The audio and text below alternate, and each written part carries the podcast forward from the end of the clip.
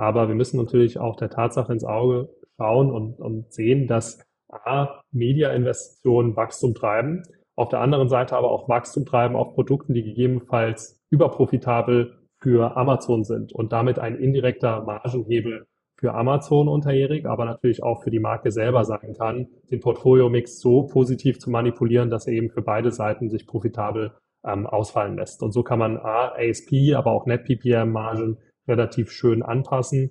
Und das ist auch nochmal so ein Workstream, wo ich tatsächlich mir wünschen würde, dass mehr Markenhersteller dedizierte die Strategien aufsetzen, um eben nicht blind einfach nur den Empfehlungen von Vendor-Managern oder Brand Specialists zu folgen. Ahead on Marketplaces, der Podcast für mittelständische Unternehmen. Präsentiert von MoveSell, deinem Partner für Amazon-Strategien und Tools. Mit Moritz Meyer und Florian Vettel. Herzlich willkommen beim zweiten Teil mit meinem Podcast-Gast Martin Heubel. In der ersten Folge, falls ihr noch nicht reingehört habt, haben wir darüber gesprochen, wie die Zukunft von Distributoren, also Händlern auf Amazon aussieht. Da hat sich ja gerade ganz, ganz viel getan. Das heißt, Amazon möchte mit diesen Distributoren nicht mehr zusammenarbeiten, sondern noch mit den Brand-Ownern. Und äh, wir sprechen darüber, was das für Konsequenzen für Markenhersteller hat.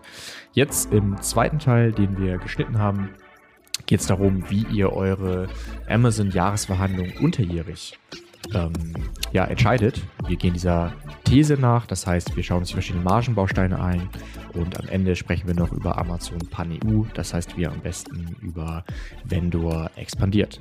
Viel Spaß! Lass uns mal ins ähm, aktuelle Jahr springen. Da ist ja deine These, dass die Jahresverhandlungen unterjährig entschieden werden. Ähm, was meinst du damit und ähm, warum? Ja, ich glaube, viele Lieferanten sind ja jetzt gerade in ihren hoffentlich letzten Zügen in den Jahresverhandlungen. Und ich glaube, was sich relativ stark herausgestellt hat, ist natürlich, ähm, dass Vendor Manager äh, nochmal den größeren Fokus auf Profitabilität dieses Jahr gelegt haben. Warum ist es, glaube ich, ja, als aus den Vorgesprächen, die wir schon hatten, relativ klar ersichtlich. Auf der einen Seite ist Amazon sehr stark gewachsen in den letzten Jahren, auf der anderen Seite ist die operative Marge relativ stark runtergegangen. Ähm, und äh, natürlich möchte Amazon sich jetzt gesunden. Sprich, die Mehrinvestitionen aus den letzten Jahren hinsichtlich Warenlägern, aber auch äh, den, den variablen Kosten, die sie aufgestellt haben, sich von Herstellern zurückzuholen. Viele Vendor Manager haben auch gesehen, dass Einkaufspreise nach oben angepasst worden sind, die sich aber nicht im Marktsegment widerspiegeln. Das heißt, es ist ganz klar kein Wachstumsfokus mehr von Amazon hier, ähm, äh, der, der angestrebt wird, sondern tatsächlich ein Profitabilitätsfokus. Und ähm, wenn man den tatsächlich erst bespielt, wenn Jahresverhandlung stattfindet, ähm, dann sieht man sich eben in der Situation, wie sich viele Markenhersteller derzeit befinden, dass Amazon eigentlich nur sagt, hey, wir brauchen Summe X als äh, Cash Injection. Äh, wenn du uns die auf den Tisch legst, dann können wir gerne so weitermachen. Andernfalls ähm, blockieren wir dir das Business. Wir delisten äh, Produkte temporär, was Amazon als Crap bezeichnet oder Ruing, wenn sie in Subscribe and Save gelistet sind. Ähm, oder wir haben andere Themen, wo wir eben äh, ganz klar äh, Kunden von deinen Produkten auf die Konkurrenzprodukte Produkte umleiten. äh, und das bringt natürlich viele Marken in, in die Bredouille, ja, ganz klar, weil am Ende des Tages, du hast halt die zwei Möglichkeiten, entweder du investierst und Amazon ist happy oder du investierst eben nicht. Du musst dann aber auch den Plan B haben, ähm, wie du die Margenbausteine äh, etablierst und auch an Amazon kommunizierst, sodass der Vendor Manager immer noch einen Weg raussieht und dann eben auch gewillt ist, gemeinsam äh, mit dir zusammenzuarbeiten, äh, in, in dem nächsten Jahr die, den Account profitabel zu gestalten. Und meine These, und das sehe ich auch immer wieder, ähm, ist, dass die meisten Lieferanten und Vendoren eben nicht genug unterjährig tun, um ihre zentralen KPIs in den grünen Bereich zu bekommen, sprich ASP, aber auch Net PPM ähm, sodass das Jahresgespräch ganz anders angegangen werden kann. Mhm. Bevor wir da tiefer reingehen ins, ins Jahresgespräch, sagt, erklär doch nochmal oder skizziere nochmal für die Zuhörer, die jetzt auch nicht so tief in diesen ähm, ja, Jahresverhandlungsthemen drin sind, ähm, um welche typischen Bausteine und Themen es eigentlich immer geht, weil es geht ja lange nicht mehr einfach nur um den Einkaufspreis und dann guckt man, bis man sich einig ist. Was gibt's da denn alles, ähm, was man, ich sag mal, ja schon, wo man sich streiten muss? Ja, also es ist leider gar nicht so kreativ. Es ist der Einkaufspreis natürlich und es sind nachgelagerte Konditionen hauptsächlich, mhm. die sich dann in Themen oder Konditionsbuckets ähm, ja, Buckets, äh, wiederfinden und widerspiegeln, wie zum Beispiel automatisiertes Marketing, Merchandising, also Retail Merchandising, mhm. Subscribe and Save, eine Damage Allowance, äh, Return mhm. Rights, äh, also Retourenrechte für Amazon ähm, oder eben auch anders, andere nachgelagerte Konditionen, die je nach Produktfamilie und Produktkategorie ähm, sich, sich anders aufstellen können. Sicherlich mhm. ähm, ein, ein Thema, was für viele Lieferanten auch interessant ist, ist der Amazon Vendor Service, was eine mhm. operative Ressource von Seiten Amazon ähm, beinhaltet, die eben Lieferanten nochmal helfen soll, eine Stimme nach innen innerhalb der Amazon-Organisation zu bekommen und Themen, die idealerweise strategisch sind, oftmals aber doch in der Realität eher taktisch ähm, bespielen und unterjährig eben auch aus dem Weg schaffen zu können. Mhm. Ähm, genau, zu diesem hinaus, AVS ja. vielleicht einmal kurz reingefragt. Klar. Da merken wir, dass es sozusagen bei äh, unseren Kunden auf jeden Fall ein relevanteres Thema geworden ist und auch ein heikles Thema in der Diskussion. Ähm, nach meinem Verständnis ist es sozusagen nicht mehr nur ein Zubrot, was auch für Amazon die Marge verbessert, sondern vielleicht sogar auch deren ja, deren Top-Margentreiber, weil es ja mal eben äh, in Richtung 250.000, 500.000 Euro, was auch immer geben kann und die Kunden jetzt trotzdem nicht irgendwie 20, 50 Millionen, äh, was auch immer, äh, umsetzen. So, und da äh, merken wir natürlich, ähm, dass das Amazon natürlich oder die Vendor Manager schon sehr gut machen, ähm, klar zu machen, pass auf, ihr braucht das eigentlich, sonst kommen wir hier irgendwie nicht weiter oder sonst passiert, ich sag's mal, irgendwas. Äh, und die natürlich dann sehr unsicher sind, ob sie einen Schritt gehen sollen, wirklich das versuchen rauszuverhandeln oder eben nicht. Vielleicht kannst du ja auf den Punkt einmal konkret ähm, eingehen. Klar, sehr gerne. Also AWS grundsätzlich, wenn man sich das mal so anschaut, wo sollte man hinein investieren mit Amazon? Da ist der Amazon Vendor Service sicherlich schon ähm, die Kondition, die Wachstum ermöglichen kann, ja, weil man auch anders gar nicht mehr in so diese Deal of the Days oder wie es Amazon jetzt nennt, Top Deals ähm, zu einem mhm. Prime Day oder Black Friday reinkommt. Äh, Vendor Manager sind eben keine Vendoren Manager, sondern tatsächlich Category Managers am Ende des Tages. Ähm, die sind aber vom operativen Geschäft sehr stark entfernt. Da hilft AWS natürlich nochmal sehr stark, auch zum Beispiel in die Deals reinzukommen oder Katalogprobleme ähm, anzugehen, ähm, die man ansonsten gar nicht mehr gelöst bekommt über das Fallsystem oder auch mit dem Vendor Manager selbst. Das heißt, die Investition an sich ist sicherlich schon effektiv. Man muss zwei Sachen beachten.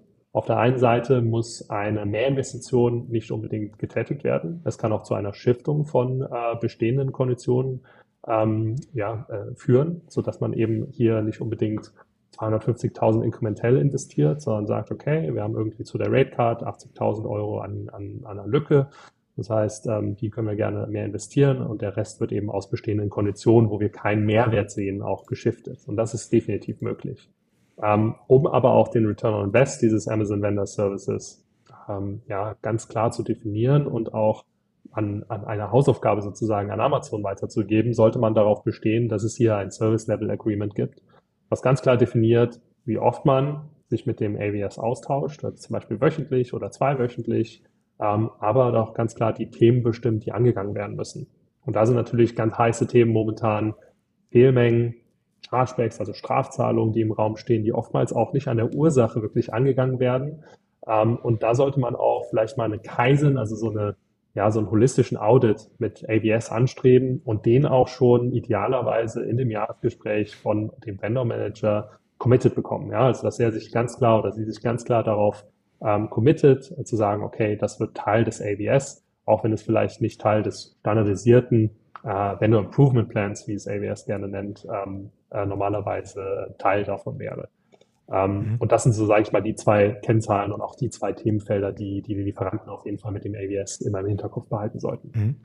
Also ich würde bei allen Punkten zustimmen. Ich bin auch kein Fan davon zu sagen, ähm, ja, AVS per se irgendwie schlecht und äh, Amazon macht da nichts und äh, möchte da nicht voranbringen. Ähm, sehe ich auch nicht so. Die Punkte, die du aufgezählt hast, die haben da definitiv Instrumente, die man vielleicht auch als Agentur dann mal äh, so nicht hat, aber eben nur in Teilen, wie du sagst, äh, wie ist dann der Return on Invest und da kann man ja relativ gut, da haben wir auch schon oft aufgezeigt, ähm, dass man äh, um ein Vielfaches ähm, schneller, effektiver und günstiger ähm, diese Maßnahmen eben übernehmen kann. So, und jetzt sagst du auch, genau, man sollte ein Service-Level-Agreement machen, das Ganze ein bisschen challengen. Auch ich glaube, auch Kommunikation ist sehr wichtig. Das bringt gar nicht zu sagen, hey, das ist irgendwie schlecht und wieso kommen wir nicht weiter. Man muss ja versuchen, das meiste rauszuholen. Ähm, ich würde aber sagen, viele sehen auch einfach schon, dass sie unzufrieden sind für das, was sie ähm, investieren und auch schon wissen, ähm, dass Teile davon schon eine Agentur abdeckt oder auch komplett abdecken soll. Da wäre jetzt meine Frage an dich, ähm, ab welchem Level oder wann würdest du auch dann sagen, okay, da muss man versuchen, das ähm, rauszubekommen? Oder sagst du, nein, eigentlich in seltensten Fällen, man muss da so mitspielen, weil sonst hat man nachgelagert weitere Probleme, eben weil vielleicht Vendor Manager abgezogen wird, äh, weil es insgesamt halt für mich schwieriger wird. Ja, also ich glaube, rausinvestieren aus einem AWS ist heutzutage relativ schwierig, weil auch intern Amazon tatsächlich Lieferanten depriorisiert ähm, mhm. von den Vendor-Managern Ressourcen, die keinen AWS haben, weil Amazon ganz klar sagt, hey, diese Lieferanten sind nicht daran interessiert, eine strategische Beziehung mit uns zu haben, investieren, mhm. sie investieren nicht in AWS, sprich, warum sollten wir unsere äh, ja, immer, immer kleiner werdende Ressource eines Einkäufers mhm. auch an diesen äh, Account stellen. Das heißt, das sollte man im Hinterkopf behalten. Das ist wahrscheinlich auch das Schlagargument, warum Lieferanten in ein AWS zumindest investieren sollten. Das bedeutet jetzt nicht, dass man überinvestiert, aber wenn man sich wirklich mal ganz nüchtern anschaut, jetzt sagen wir einfach mal, man hat einen durchschnittlichen, äh, ein durchschnittliches Konditionsgerüst von 15 Prozent, äh, wenn man davon zwei bis fünf Prozent dem, dem AWS zugutekommen lässt, wo wäre denn das Geld oder die Investition besser wiedergespiegelt? In einer Damage Allowance oder in einem automatisierten Marketing sicherlich nicht. Und mhm. äh, wenn man sich die anderen Investitionsbausteine, die Amazon anbietet, anschaut, dann ist es relativ schnell erkennbar, dass der AWS tatsächlich den höchsten Wachstumsimpact, aber auch sicherlich den höchsten Return on Investment mit sich zieht. Äh, wichtig zu verstehen hier ist natürlich schon, dass ähm, A, man sich dann auf ein Service Level Agreement bezieht, was idealerweise komplementär zu einer externen Agentur ist. Also dass der AWS jetzt nicht, sage ich mal, einen Katalog Cleanup äh, durchführt, der eigentlich von einer Agentur viel besser durchgeführt werden kann sondern dass man sich tatsächlich auf die Themen fokussiert, ohne die man sonst mit, also ohne, ohne, wenn man ohne ABS sonst nicht weiterkommen würde. Sprich, okay, was sind denn, sage ich mal, die strategischen Ursachen und äh, Themen, die man für Chargebacks, Strafzahlungen und äh, Fehlmengen angehen muss, wo man auch die Analyse von Seiten Amazon benötigt ähm, und gegebenenfalls auch nochmal die, die Lernmaterialien von Amazon benötigt, äh, diese Ursachen vorwärtsgerichtet aus der Welt zu schaffen. Was sind vielleicht auch nochmal so Themengebiete, wo man strategisch ähm, in die Diskussion neben der Agentur reingehen kann, wenn es darum geht, Innovationen auf Amazon zu launchen. Also wie sieht die Agentur das? Und wie sieht auch nochmal die andere Seite von Amazon intern äh, die Kategorieentwicklung über die nächsten Jahre? Und was kann es da nochmal für Inputs geben, die gegebenenfalls ein Brand Specialist ähm, visibler darstellen kann, weil es einfach tatsächlich aus der Amazon-Organisation selber herauskommt, als jeglicher externer Experte. Ähm, und das ist einfach wichtig. Es ist auch wichtig zu ja. verstehen, dass eine AWS-Ressource immer einen dedizierten Counterpart von der Marke benötigt. Das heißt, man kann nicht nur sagen, hey, wir kaufen uns jetzt ein AWS ein und der wird unser, sage ich mal, Volumina an, an Aufgaben reduzieren, die wir auf unserer Seite machen müssen. Normalerweise bedeutet das tatsächlich, dass man eher kurzfristig zumindest einen Mehraufwand hat, weil man ganz klar diese Ressource anleiten muss, auch wenn man keine direkte Führungs, ja, äh, Führungsverantwortung äh, hat um dann auch aus dem AWS das rauszubekommen, was man äh, sich davon erwartet. Ja, ich finde es das gut, dass du den Punkt nochmal aufgreifst, ähm, dass man äh, matcht, ähm, was der AVS kann, äh, was der Vendor selber macht und was die Agentur macht, weil das ist vielen gar nicht ähm, bewusst, dass das kein Gegeneinander ist und kein, ähm, keine isolierten Felder sind. Und ähm, das erleben wir schon oft, dass man dann merkt, so, ach so, ihr habt, ach so, ihr habt äh, jemanden, der da was für euch macht. Ähm, absolut super Tipp. Und äh, auch wir haben uns schon oft äh, mit denen zusammen an einen Tisch ähm, gesetzt. Das wollen die eben auch, auch bei großen Konzernen. Die kommen dann auch, ich glaube, war damals sogar jemand aus London tatsächlich äh, rüber der sich mit hinsetzt und am Ende arbeitet man ja schon irgendwo doch nicht immer an den gleichen Zielen, aber sag ich mal an, an vielen gleichen Zielen.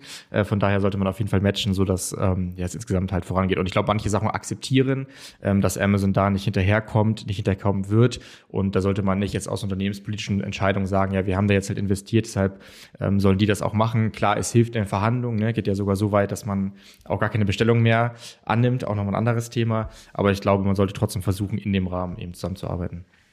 Ja, klar. Und die Servicequalität kann natürlich variieren. Also man muss sich schon auch sehr, also man muss sehr verbal werden und das auch kommunizieren und überkommunizieren, wenn man nicht zufrieden ist mit ähm, dem Service, den man erhält. Ja, nur dann hat auch Amazon tatsächlich eine faire Chance, das Ganze ähm, anzugehen. Das heißt, ich empfehle immer relativ frühzeitig, sobald man in AWS investiert hat, auch den Brand Specialist äh, zu fragen, äh, Zugang zu dem Teamlead zu bekommen. Das ist, sage ich mal, die, mhm. die, die, ja, das Leadership oder das Management-Team ähm, des Brand Specialists und ein Teamlead ähm, ja, hat normalerweise so 10 bis 20 ähm, Marken ähm, unter, unter sich, ähm, die sie auch indirekt mit betreuen und wo sie natürlich auch als ähm, starke Kennzahl in ihrer Organisation, in der AWS-Organisation, die Zufriedenheit der, der Markenhersteller messen. Sprich, ähm, man ist da auch schon gut beraten, sich tatsächlich mal den Kontakt dieses Teamleads geben zu lassen und zumindest halbjährig so ein Check-in Termin ähm, zu, zu auszumachen, wo man wirklich auch mal aufzeigt, hey, diese Bereiche, da funktioniert die Zusammenarbeit schon gut.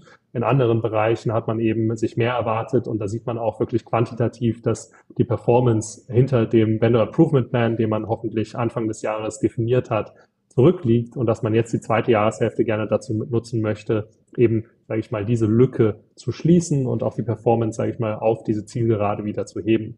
Und da ist es eben auch wichtig, nochmal wirklich sich visuell gegebenenfalls auch zu, ja, aufzuzeigen, okay, was ist die Agentur, äh, was, was sind da die Workstreams, die als Inputfaktoren tatsächlich in diese Themenfelder einfließen. Also wenn es darum geht, zum Beispiel Deals auszuarbeiten, die richtigen Portfoliosegmente zu aktivieren ähm, und dann aber auch mit dem ADS ähm, tatsächlich die Themenfelder zu bespielen. Okay, was für Visibilität kann Amazon zu diesen Deals zum Beispiel anbieten?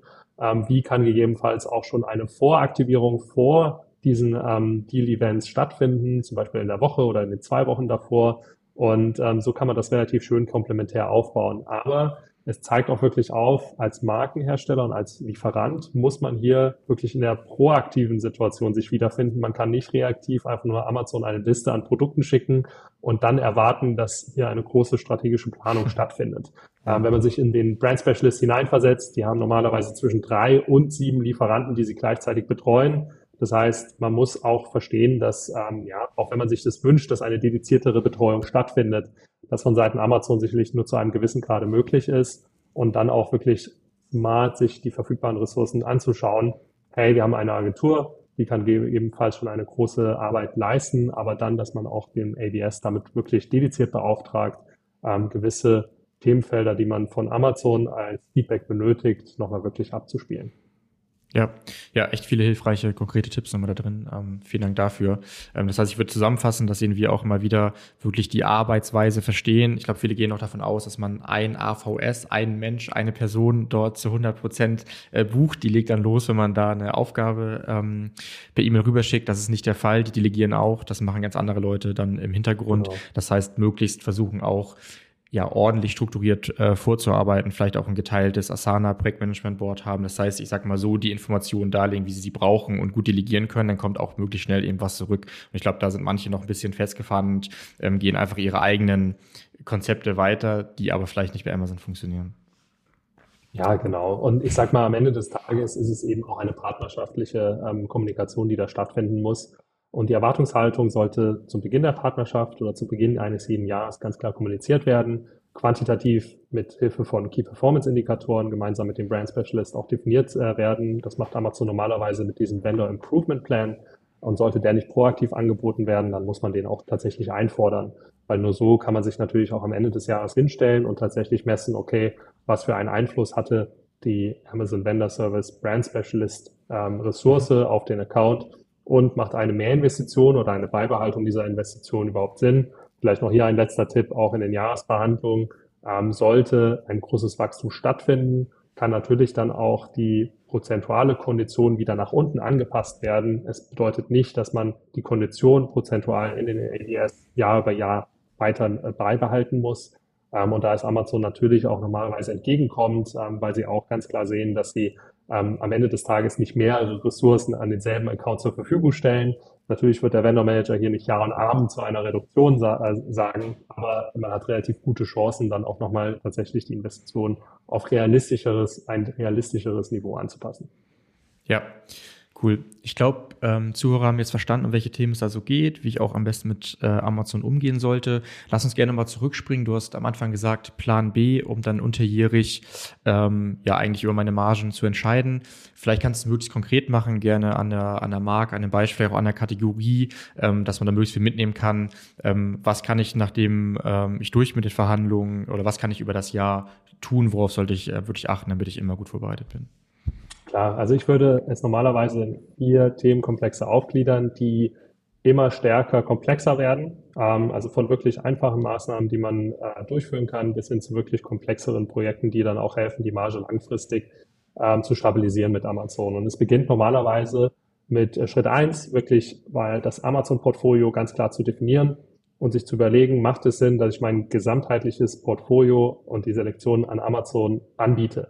Ja, natürlich ist das das, was Amazon irgendwie erwartet, auch von dem Flywheel-Konzept, wo Selektion, also die Verfügbarkeit von Produkten der erste Schritt ist. Aber das macht nicht immer unbedingt Sinn, gerade wenn man ein sehr kleinteiliges Portfolio hat, ähm, wo natürlich auch ein großer Longtail im Portfolio existiert, der gegebenenfalls gar nicht so profitabel ist, aber im Zweifel auch gar nicht an das an den E-Commerce-Kanal angepasst worden ist. Ja, zum Beispiel sehr große, sehr ähm, eher schwere Produkte, die auch wirklich sehr teuer sind für Amazon, aber auch für einen selbst, wenn man das über einen Direct Fulfillment zum Beispiel ähm, liefert, also über ein Dropshipment-Modell an den Endkunden ähm, zu bringen. Und da wirklich auch wirklich reinzugehen und sich vorwärtsgerichtet vielleicht mal zu überlegen, hey, ich habe hier 100 Produkte in meiner NPD-Pipeline, müssen diese denn alle tatsächlich mit Amazon gelistet werden? Weil am Ende des Tages hat man ja schon die Daten, welche Produkte wirklich gut performen auf Amazon und welche gegebenenfalls auch oftmals gecrappt werden oder wo der Vendor Manager einem hinterher rennt und sagt, hey, hier brauche ich mehr ähm, SOA, also Sellout ähm, Agreements und Sellout Funding. Und die Produkte würde ich mir mal ganz genau anschauen, was sind das für Attribute, ähm, die diese Produkte haben, also den Recommended Retail Preis oder UVP, zum ASP diese Relation mir anschauen.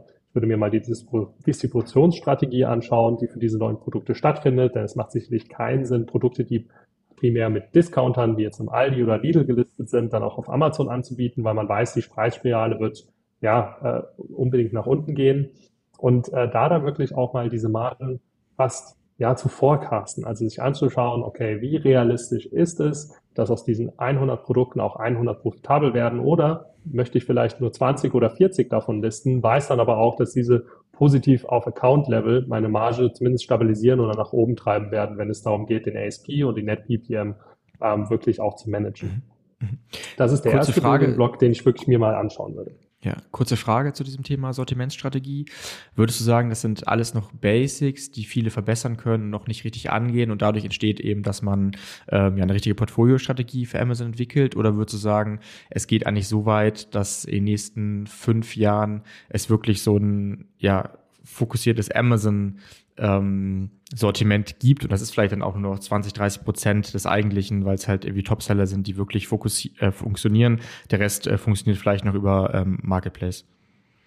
Ja, also man sieht sehr stark, dass viele sehr große äh, Konsumgüterhersteller wirklich in die Richtung gehen. Also sie sagen, okay, wir launchen jetzt 200 Exklusivprodukte über die nächsten zwei, drei Jahre, ähm, die nur auf Amazon äh, zur Verfügung stehen. Die sind alle in einem äh, Styro-Packaging, was nicht mehr von Amazon äh, mit einer Box also überverpackt werden muss, ähm, existent. Ähm, und die Produkte werden auch primär eigentlich nur auf diesem Marktplatz angeboten. Äh, das ist natürlich mit einem, also es ist für Markenhersteller, die relativ groß sind, vielleicht abbildbar, weil natürlich da auch immense Kosten dem gegenüberstehen. Und ich sage jetzt auch nicht, dass man direkt 200 Produkte überall launchen muss, aber man kann schon dediziert hingehen und mal sich anschauen, okay, was für Topseller sind denn momentan ganz gut am Laufen, wo sind auch die Profitabilitäts- Levels für Amazon als auch für einen selbst ähm, von der Marge her ähm, akzeptabel und davon tatsächlich auch einfach mehr zu machen, weil man weiß, es hat sich im Markt schon bewiesen und auf der anderen Seite sind hier die Strukturen von ja, einfach der, den, den Kosteneffizienzen existent und davon mehr zu machen. Und das ist auch die Richtung, die tatsächlich immer stärker beschritten wird, weil ich sag mal, außer man möchte vielleicht sich jetzt beschneiden, an wie viele Händler oder wie viele Distributoren man die Produkte weiterverkauft, gibt es eben relativ wenige Themen, die man sonst anders bespielen kann. Ja, okay, das war die erste Säule. Ähm, was, was war für dich die nächste Säule dann, die man angehen kann? Die zweite Säule, die halte ich relativ kurz, ist tatsächlich einen aktiven Produktportfolio-Mix anzugehen. Hier muss man sich einfach vergegenwärtigen, dass Amazon nicht der typische Händler ist, der Produkte aktiv bewirbt, sondern das ist tatsächlich die Aufgabe der Marke. Ja, das geht durch Content-Optimierung, das geht durch natürlich die Advertising-Investitionen, dass man Produkte ganz aktiv gestaltet und auch in der Visibilität nach vorne bringt. Ähm, und das ist natürlich relativ wichtig, wenn man sich ähm, auch einmal anschaut, okay, welche Produkte möchte ich in Deal-Events, welche Produkte möchte ich gegebenenfalls auch in unterjährigen Aktivierungen, ähm, sage ich mal, fokussieren und bespielen. Und dass man da eben nicht blind der Empfehlung eines Vendor Managers oder eines Brand Specialists folgt, die normalerweise sich das Leben relativ einfach machen und nur die Topseller auflisten, ähm, und dass diese dann auch wieder in diesen Deal-Events bespielt werden, sondern dass man sich wirklich mal dediziert hinsetzt und sagt, okay, wie kann denn auch vielleicht ein Mix aussehen aus unserem bestehenden Topseller-Portfolio und den Produkten, die wir perspektivisch nach oben ziehen wollen in unserem Topseller-Bereich, ähm, sodass wir hier die Marge einerseits für Amazon, aber auch andererseits für uns, wenn wir uns unsere eigenen auf Markenherstellerseite Profitabilität anschauen, stabilisieren können. Und das ist oftmals was, was so ein bisschen nebenher gemanagt wird von den Account Managern, wo aber keine dedizierte Strategie existiert, die dann auch auf regionaler Ebene, sprich auf paneuropäischer Ebene durchgesetzt wird. Und das wird auch immer noch mal wichtiger, denn auch wenn wir uns noch mal vergegenwärtigen, Amazon sagt immer in Jahresgesprächen, Retail und Media-Investitionen sind stark voneinander zu trennen. Hier würde ich immer wirklich vergegen argumentieren äh, fast, zu sagen, hey, ja, das mag zwar sein, dass die PNL bei Amazon anders aufgesetzt ist, aber wir müssen uns natürlich auch der Tatsache ins Auge schauen und, und sehen, dass A, Media-Investitionen Wachstum treiben, auf der anderen Seite aber auch Wachstum treiben auf Produkten, die gegebenenfalls überprofitabel für Amazon sind und damit ein indirekter Margenhebel für Amazon unterjährig, aber natürlich auch für die Marke selber sein kann, den Portfolio-Mix so positiv zu manipulieren, dass er eben für beide Seiten sich profitabel ähm, ausfallen lässt. Und so kann man A, ASP, aber auch Net-PPM-Margen relativ schön anpassen. Und das ist auch nochmal so ein Workstream, wo ich tatsächlich mir wünschen würde, dass mehr Markenhersteller dedizierte ja, Matrixen, aber auch tatsächlich Strategien aufsetzen, um eben nicht blind einfach nur den Empfehlungen von Vendor-Managern oder Brand-Specialists zu folgen. Ja, das ergänzt ganz gut, was Florian und ich neulich in einer Podcast-Folge bei uns äh, so ein bisschen erörtert haben. Da war unsere These, ähm, dass es kein Werbebudget gibt, sondern es gibt eigentlich ein Event-Budget, weil sozusagen du dich von Peak zu Peak äh, hangelst und da sind natürlich mal äh, die Topseller relevant, mal vielleicht aber auch zu einer gewissen Jahreszeit ähm, andere Produkte äh, und dass man das natürlich ein bisschen dedizierter ähm, angeht und sich das halt auch mal aufmalt übers Jahr skizziert und deins auf äh, Margenebene ergänzt es auch nochmal ganz gut, äh, dass man nicht zu pauschal eben auf seine Top-Umsatztreiber schaut. Ja, cool.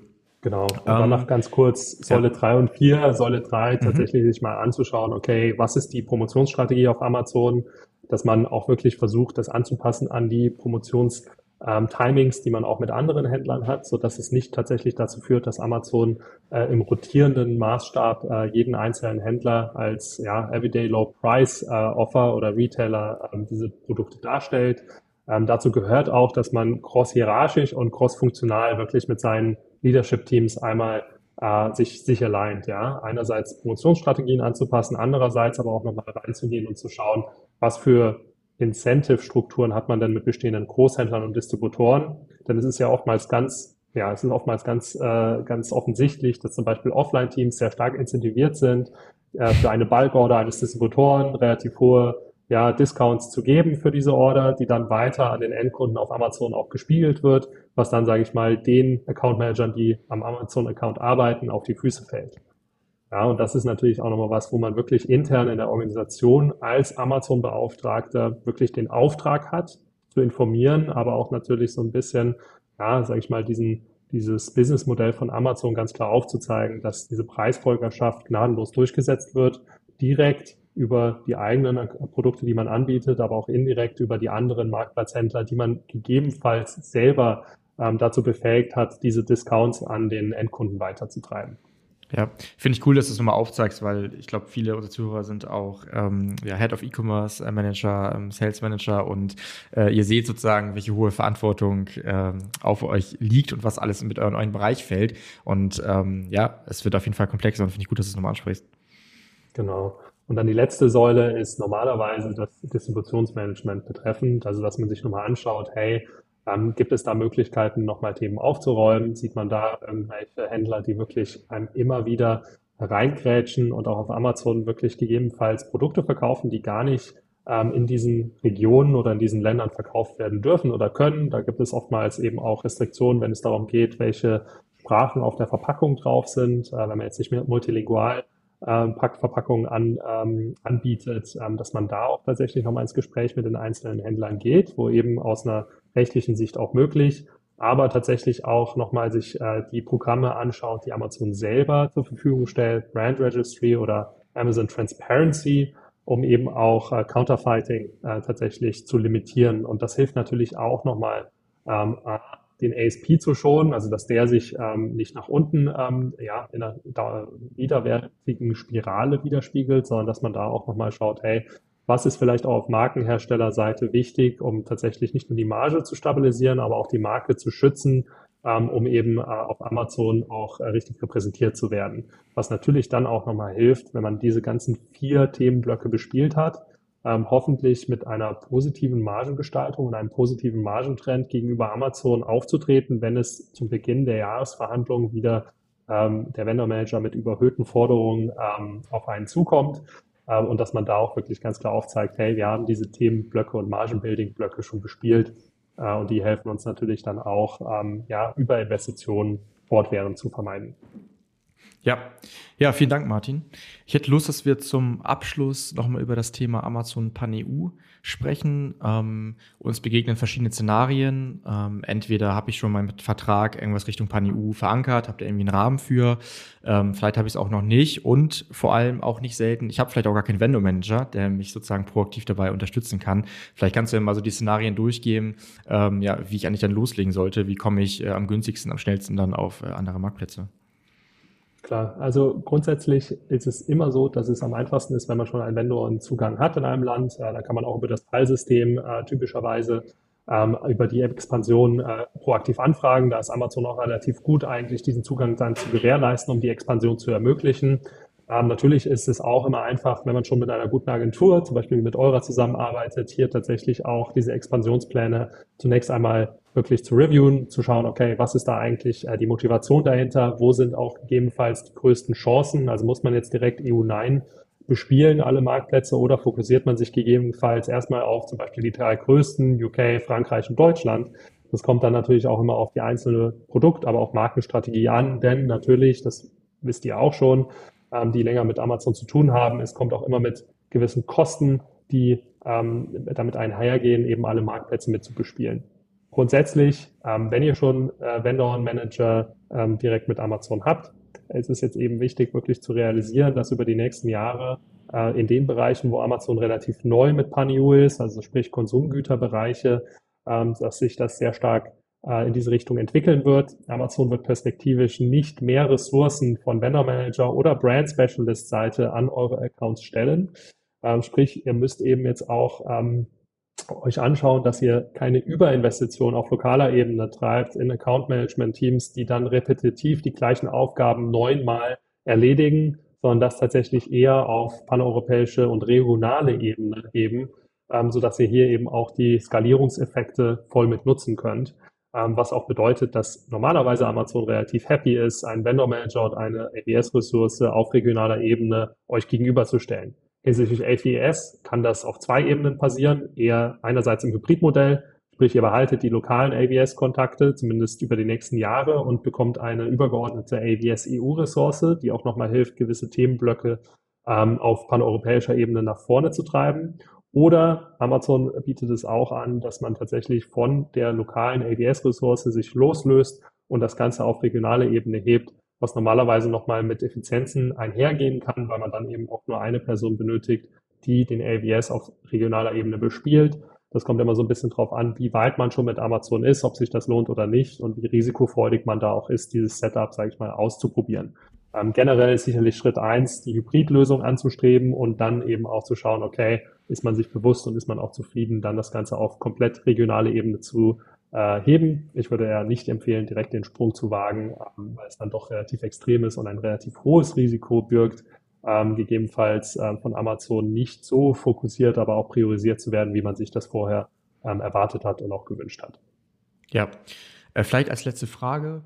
Jetzt bin ich verfügbar. Okay, ich bin jetzt sozusagen auf den Ländern, wo ich äh, sein möchte, wo ich Potenzial äh, gesehen habe. Jetzt muss ich natürlich aber auch verkaufen. Das heißt, Amazon muss bei mir ähm, bestellen. Ähm, hast du da vielleicht noch ein paar coole Tipps äh, über die Standardtipps hinaus, wie dass meine Produktdatenqualität natürlich ordentlich ist, dass ich natürlich irgendwie Traffic raufjage, dass ich gute Reviews habe? Ähm, wo, wie wird ein Vendor Manager gemessen? Was schaut er sich an, um zu sagen, wir bestellen? Äh, wenig. Äh, es geht tatsächlich für Vendor Manager darum, äh, zu schauen, dass die Kosten ähm, akkurat sind. Also sprich, dass das Produkt nicht gecrappt wird. Das heißt, sie werden sich tatsächlich nur den Einkaufspreis anschauen und den Einkaufspreis im Verhältnis zum UVP ähm, und zum ASP äh, und dann wirklich auch äh, euch konfrontieren mit Einkaufspreis äh, diese anzupassen nach unten. Ähm, sollte eben ein Risiko bestehen, dass die Produkte anderwertig ausgelistet werden oder wie Amazon das nennt, Crapping. Ähm, von daher werdet ihr von eurem Vendor Manager keine guten Insights bekommen, was ähm, hinsichtlich äh, der Content-Qualität äh, wirklich erledigt werden muss. Äh, wenn ihr recht gute AWS Brand Specialists habt, dann kommen da schon mal ein, zwei gute Tipps. Aber alles, was so granular in die Richtung A-Plus-Content geht, Best Practices, ähm, wird sehr generisch und über Kategoriefamilien hinweg bespielt und auch herausgegeben von Amazon selber. Ähm, von daher ist es da tatsächlich auch immer noch mal gut, sich, äh, so sage ich mal, die Best Practices anzuschauen aus den einzelnen Kategorien von den bestehenden Topsellern in eurer Kategorie.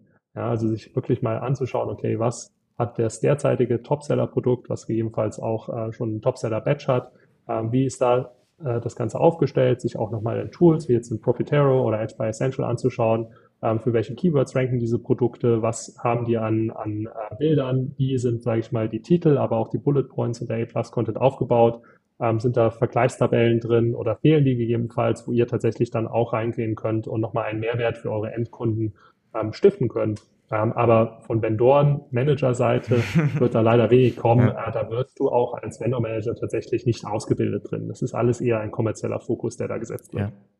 Aber würde ich auch bestätigen. Also ich glaube, es lohnt sich schon, das etwas ganzheitlicher zu denken, zu investieren in seine Produktdatenqualität, in Content, in Advertising. Ähm, denn man sollte nicht davon ausgehen, weil äh, das Portfolio ähm, auf Amazon.de funktioniert und extrem gut bestellt wird, ähm, dass Amazon das auch automatisch blind, sag ich mal, auf anderen Kanälen macht. Ja. Klar, und da ist es wirklich einfach nur wichtig, sich die Faustformel in äh, ja, ins, ins Gewissen zu rufen und äh, wirklich Klarheit darüber zu haben, dass Amazon ein Marktplatz ist, der nichts anderes tut, als die vorhandene Nachfrage mit dem Angebot der Marke zu verbinden. Amazon oder kauft deswegen auch nur nach Demand tatsächlich ein. Also sprich, wenn tatsächlich auch Käufer die Produkte einkaufen, dann sendet Amazon auch eine Purchasing Order über das Vendorenmodell hinaus ähm, an, an die Marke oder an den Lieferanten heraus. Es funktioniert relativ schlecht, dass Amazon proaktiv die erste Order platziert außer wenn man das ganz klar mit dem Brand Specialist von AWS abspricht oder man Programme wie jetzt Born to Run zum Beispiel nutzt, äh, wo aber dann auch gewisse Commitments für die Marke äh, dem gegenüberstehen, ähm, in äh, Produkte oder AMS zu investieren und dann eben auch gewisse Liquidationskosten in Kauf zu nehmen, sollte die, sollten die Produktvolumina nicht abverkauft werden ab einem gewissen Zeitpunkt. Ja. Ja, Martin, ich sag herzlichen Dank. Ähm, es hat mir großen Spaß gemacht. Ich glaube, da können viele interne Teams bei Markenherstellern äh, noch einiges mitnehmen, ähm, weil es vielleicht erst beiläufig behandelt wurde oder weil es vielleicht gar nicht so in die eigene Tätigkeit fällt. Man doch aber sieht, dass alles ein bisschen mehr äh, verknüpft ist. Ja, ganz lieben Dank für die Einladung, Moritz. Hat mich sehr gefreut. Und ja, ich bin mir sicher, dass die Themen äh, sich immer weiter dynamischer gestalten werden. Aber ich glaube, am wichtigsten ist tatsächlich zu verstehen, dass Amazon ein Marktplatzhändler ist, ähm, der sich sicherlich sehr dynamisch weiterentwickeln wird, ähm, aber auch wirklich immer links und rechts zu schauen, okay, wie kann man sich so diversifizieren, dass es immer noch im Einklang mit dem eigenen Geschäftsmodell steht, aber doch die Realität des Marktplatzgeschäfts auch widerspiegelt. Ja, in diesem Sinne, vielen Dank dir und ähm, bis zum nächsten Mal. Ganz lieben Dank. Ciao, ciao.